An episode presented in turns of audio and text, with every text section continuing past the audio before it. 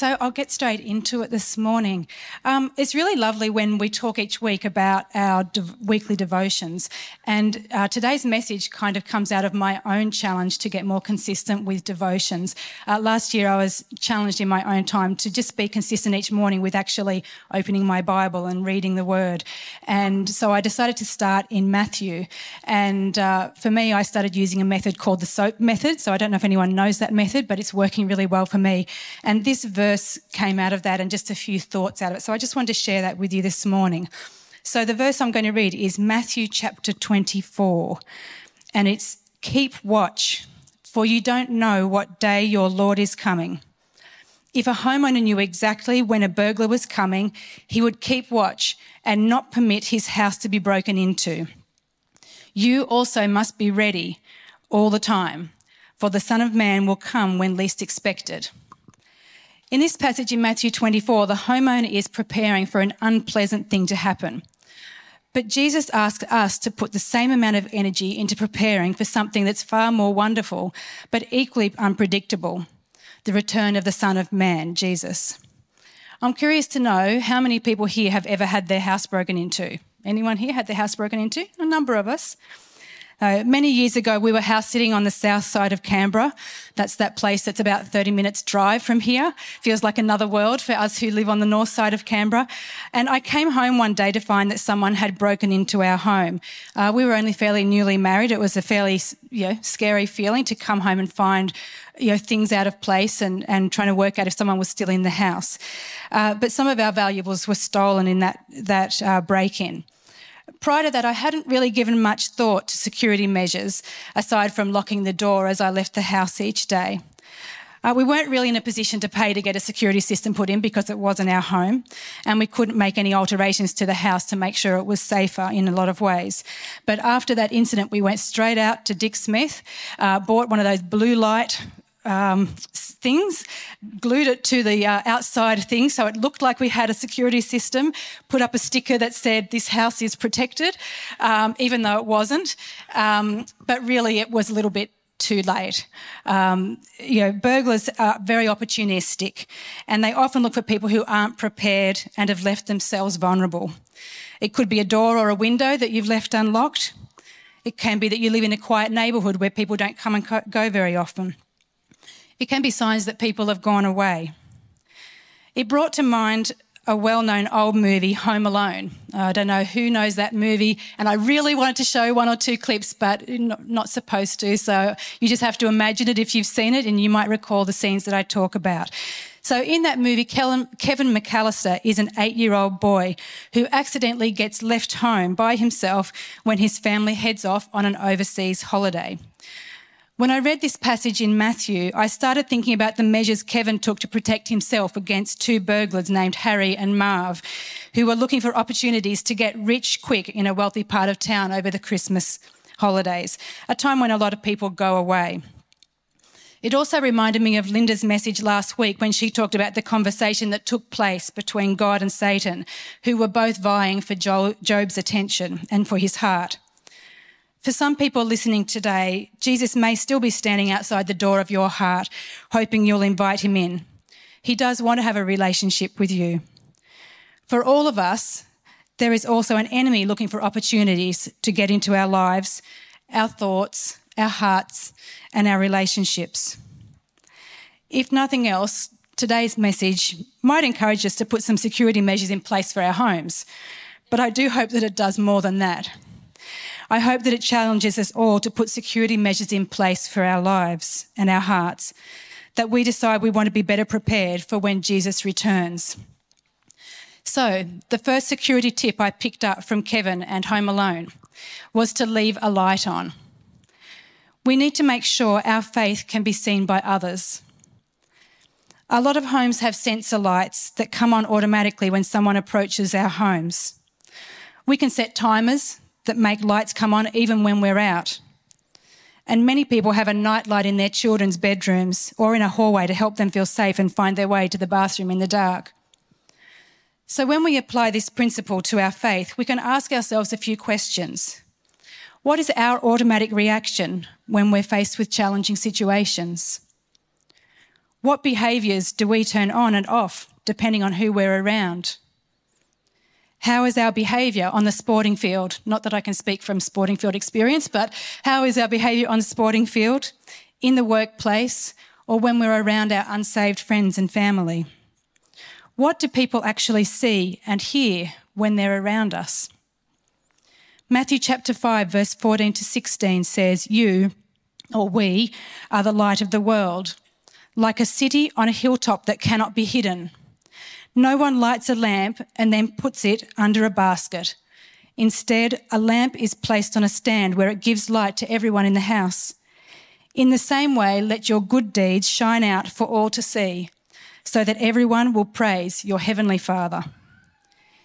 If you've seen Home Alone, you may remember the party scene where Kevin turns all the lights on in the house, he cranks up the music, and he uses mannequins and cardboard cutouts rigged up to train sets, record players, strings, and all sorts of things to create shadows and movement in the windows. When Harry and Marv pull up out the front of the house, it looks like there's a lot of people inside having a party, so they drive off and wait for another opportunity.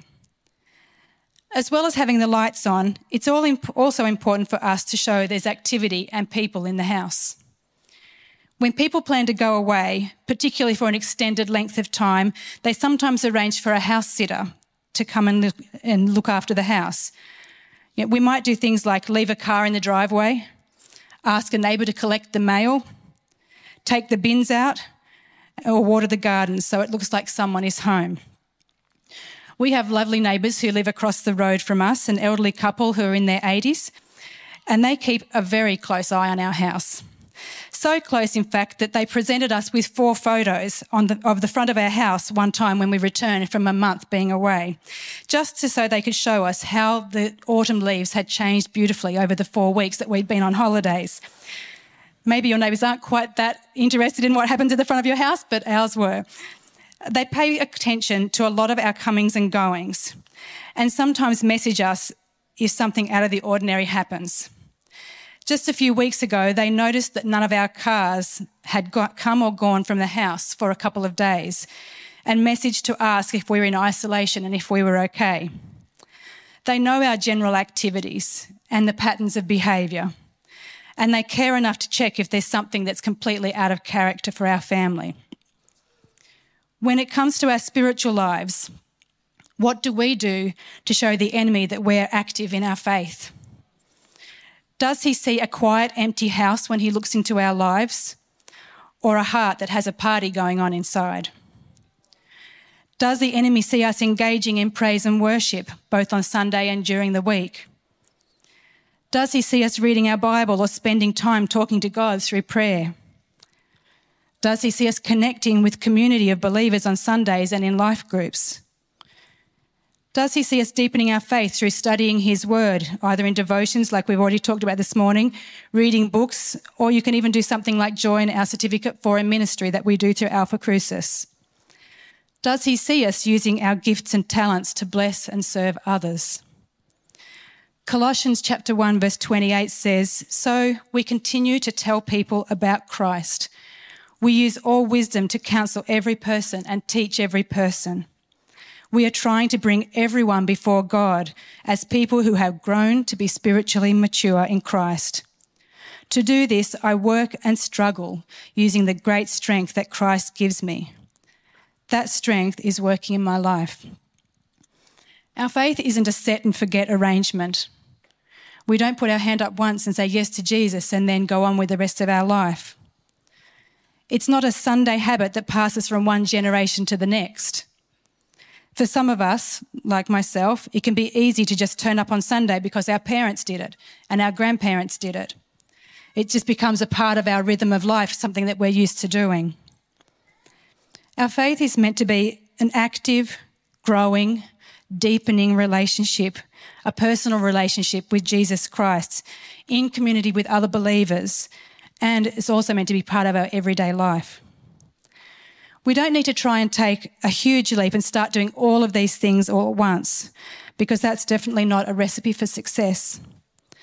A good question to ask is what is my next step to keep actively growing in my faith? Every Sunday, we have someone from our Next Steps team in the foyer before the service and in the cafe area after the service. It's the same place where you go to sign up for the welcome lunch if you want to do that. Um, today we have Richard up there. So if this is something that you want to do or find out what your next step could be, feel free to go and talk to someone after the service or any Sunday you can do that and we can help you. We have a next steps lunch that happens the week after the welcome lunch and it's a great way just to find out a bit more about your personality, your spiritual gifts and how you might want to use those to get involved. The third important home security tip is to secure entry points. In Home Alone, Kevin goes to extraordinary lengths to set booby traps that slow the burglars down and stop them getting into his house. This is probably the main feature of the movie, so if you haven't seen it, it's well worth a watch. Uh, he does things to the windows, the doors, the stairs, anywhere that he can to slow them down and stop them. He takes every entry point into consideration, anything that would give them access, and he finds a way to keep them at bay. At times, they do make it into the house, but he still continues to set booby traps and to keep them blocked from making gaining ground and getting to where they want to go. And ultimately, he does have the victory. In the same way, we need to be aware of the areas in our lives that are easy access points for the enemy to get into our thoughts, our attitudes, and our lifestyle. What affects our peace, our joy, our relationships with people and with God? How do things like anger, busyness, tiredness, depression, anxiety, pride, fear, or control get a foothold in our thinking and our behaviour. We all need to consider who are the most influential people in our lives and whether they are positive or negative influences on us. Jim Rohn, who's a motivational speaker, is famously quoted as saying, You are the average of the five people you spend the most time with. And that's certainly something to think about who it is that we spend the most time with and what effect they have on our lives. Take a moment to consider what could help you secure the entry points in your life. It will be different for all of us. If you have addictive behaviours, you may need to get professional help or at least commit to a mentoring relationship with someone who will be caring but will also keep you accountable. If you feel emotionally or spiritually trapped by things that have happened in your past, you may decide to do the freedom course that we offer here through a life college. If your interactions with your spouse, or your children are causing the breakdown of communications or relationships, you might decide the parenting or the marriage course would help steer things in a more positive direction. Or for those with more complex situation, there's great value in seeking professional counselling. If your relationship with money causes you anxiety or tension, maybe the money, money course can help you get back in control of that. If the things you believe about yourself cause you to feel depressed or negative, get into God's Word and find some truths that help turn your thinking around. When I was a young girl, I had a lot of trouble with self esteem, and it still raises its head every now and again. But my dad, I vividly recall him um, making me say Psalm 139, verse 14 I am fearfully and wonderfully made. He made me say it through tears. He made me say it out loud. He made me stand up and say it with confidence. He made me say it over and over again to counteract the negative voices in my head and to help me ground my thinking in the truth of God's word and not let those lies rule my thinking and my attitudes. Proverbs chapter 4, verse 20 says, My child, pay attention to what I say. Listen carefully to my words. Don't lose sight of them. Let them penetrate deep into your heart, for they bring life to those who find them and healing to their whole body. Guard your heart above all else, for it determines the course of your life. Avoid all perverse talk. Stay away from corrupt speech. Look straight ahead and fix your eyes on what lies before you. Mark out a straight path for your feet. Stay on the safe path. Don't get sidetracked. Keep your feet from following evil. The final piece of advice I want to share about protecting both our physical homes and our spiritual lives may seem a little bit strange, but it is to warn your neighbours. Recently, our neighbours came over to let us know their car had been broken into. They didn't tell us this because they just wanted us to feel sorry for them. They care enough about us that they wanted us to be alert and prepared so the same thing didn't happen to us. In the same way, in Home Alone, Kevin started to build some points of connection with the shopkeeper, with the neighbour and the police who asked questions, challenged things sometimes, and looked out for him. What I've realised through my own faith journey is that it's not just about me and what I get out of church, but also what I contribute to the lives of others. Online church has provided a fantastic opportunity for people who may not be able to attend church in person on Sunday, but those deeper personal connections come through getting involved in a life group, joining a serve team, or coming along to other events. A Christian without a church family is a spiritual orphan. And John Wesley says there is nothing more unchristian than a solitary Christian. It's through relationship that we receive and also give some very important things. Encouragement to keep growing in our faith, hope amidst challenging circumstances, generous acts of kindness, wise counsel and prayer during difficult seasons, and accountability for areas of vulnerability. I'm always inspired during times of emergency, and we've seen this just recently during the floods, to see those who make their own property safe and then go down the street to their neighbours' houses to help them put measures in place to protect their property as well. These people have such a strong sense of looking out for and protecting their whole community. I love this verse in 2 Peter chapter 3 because it says, God isn't late with his promise as some measure lateness. He is restraining himself on account of you, holding back the end because he doesn't want anyone lost. He's giving everyone space and time to change. God's desire is that none should perish. It's important for us to look out for and invest into the lives of our neighbours, our friends, family, and work colleagues. God's desire is that none of us should be left behind. Bill Hybels once wrote a book called Just Walk Across the Room. It was encouraging to me as someone who is more introverted. You may not think that standing up here speaking, but I am very introverted. Um, but he was really encouraging because he said not everyone's going to be that big evangelist that's speaking to crowds and leading lots of people to Jesus. But he challenged us that our conversation, our friendship, our generosity or our kind gesture might move someone a step closer to knowing who Jesus is and wanting a relationship with him. Our hearts are like a house with a door. We can choose what we welcome in and what we try to keep out. If you know Jesus is currently standing outside the door of your life, he will wait there patiently until you choose to let him come in. He's never forceful, but please know that he loves you and he is interested in getting to know you and being a part of your life. He knows there's an enemy on the prowl and he wants to help you find forgiveness freedom, peace, and joy. I don't know about you, but when I picture Jesus, I see him sitting in a comfortable chair in the lounge room of my heart, having a relaxed chat with me over a cup of tea. If an intruder tries to enter my life, he's there with me to help make a plan and defend that special place he has in my life. John chapter 3 verse 16 is such a well-known verse, but it says, For God so loved the world that he gave his only son, that whoever believes in him should not perish, but have eternal life. God sent his son not to judge the world, but to save the world through him.